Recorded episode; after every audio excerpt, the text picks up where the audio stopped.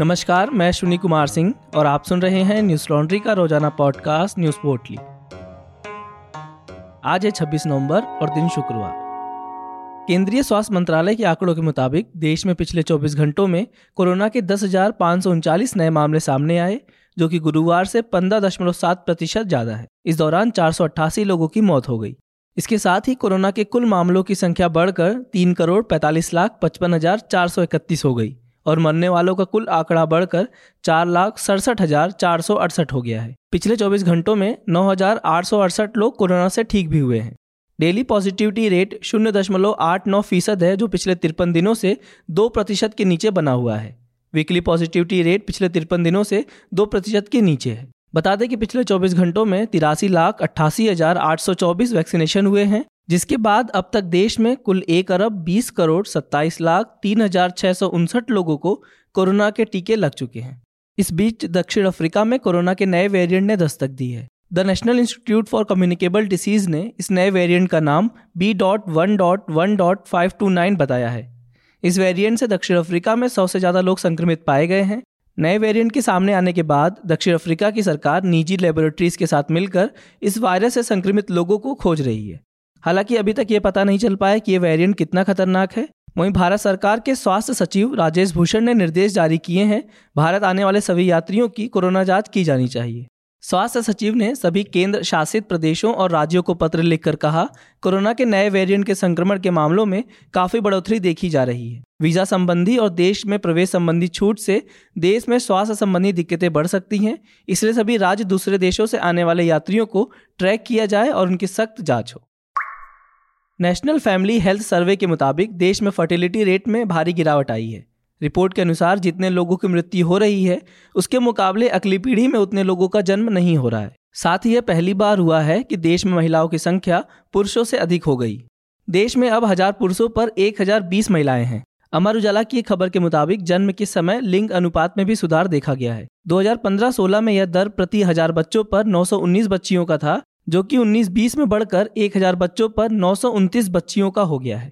सर्वे के अनुसार शहरी इलाकों में प्रजनन दर एक दशमलव छह है और ग्रामीण इलाकों में दो दशमलव एक। शहरी परिवारों में महिला द्वारा अपने जीवन काल में बच्चों के जन्म का औसत दो से कम है, जबकि ग्रामीण क्षेत्र में यह दो के करीब है।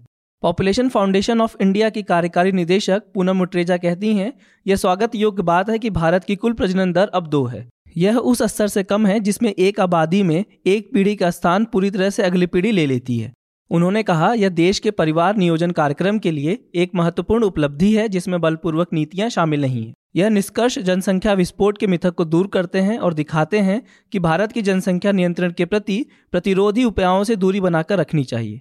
हालाँकि अभी यूपी, बिहार समेत कई राज्यों में प्रजनन दर दो के ऊपर है। बिहार में यह दर तीन, मेघालय में दो दशमलव नौ, यूपी में दो दशमलव चार, झारखंड में दो दशमलव तीन और मणिपुर में दो दशमलव दो है। नेशनल फैमिली हेल्थ सर्वे के मुताबिक पंद्रह सोलह में प्रजनन दर दो दशमलव दो था, जबकि वर्तमान में यह दो पर आ गया है।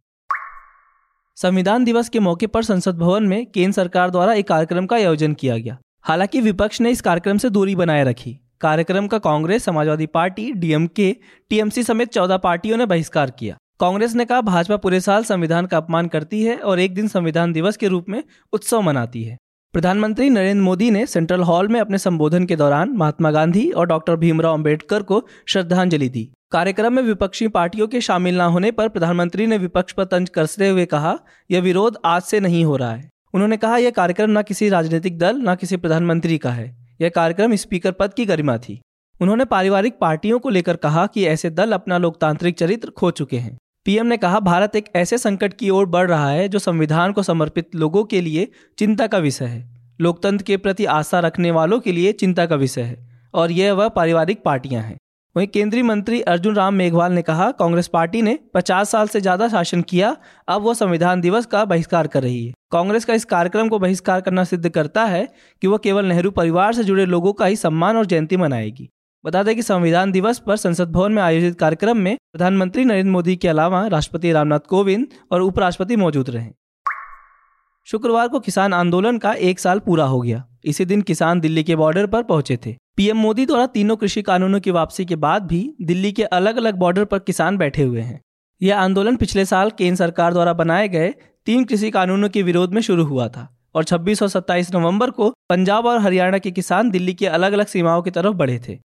भारी संख्या में किसानों ने दिल्ली बॉर्डर की ओर रुख किया है। किसान आंदोलन के एक साल पूरा होने पर किसानों की भीड़ को देखते हुए दिल्ली सीमा पर सुरक्षा बल तैनात किए गए हैं और बड़ी संख्या में बैरिकेड लगाए गए हैं।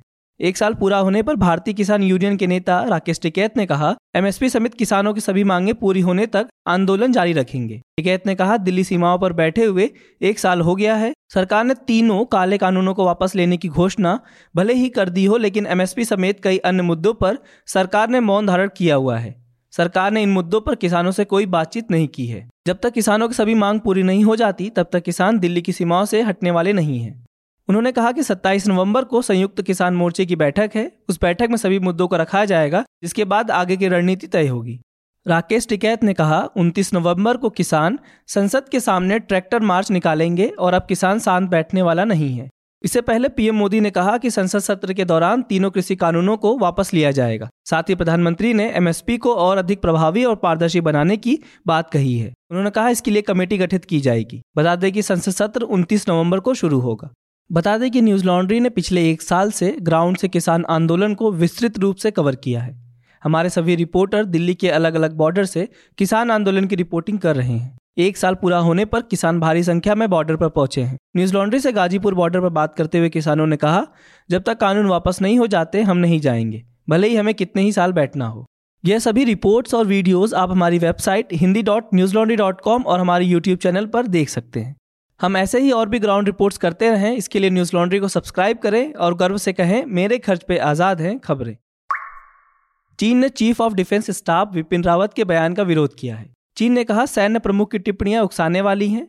बता दें कि सीडीएस ने चीन को भारत के लिए सबसे बड़ा खतरा बताया था। चीनी रक्षा मंत्रालय के प्रवक्ता सीनियर कर्नल वू कियान ने कहा, भारतीय अधिकारी बिना किसी कारण के चीनी सैन्य खतरे पर अटकलें लगाते हैं, जो दोनों देशों के नेताओं के रणनीतिक मार्गदर्शन का गंभीर उल्लंघन है। चीन और भारत एक दूसरे के लिए खतरा नहीं है। उन्होंने कहा कि वो राजनीतिक टकराव को भड़काना गैर जिम्मेदार और खतरनाक दोनों है। चीनी प्रवक्ता ने कहा, हम टिप्पणी का कड़ा विरोध करते हैं। वू कियान ने कहा, भारत चीन सीमा मुद्दे पर चीन का रुख स्पष्ट है।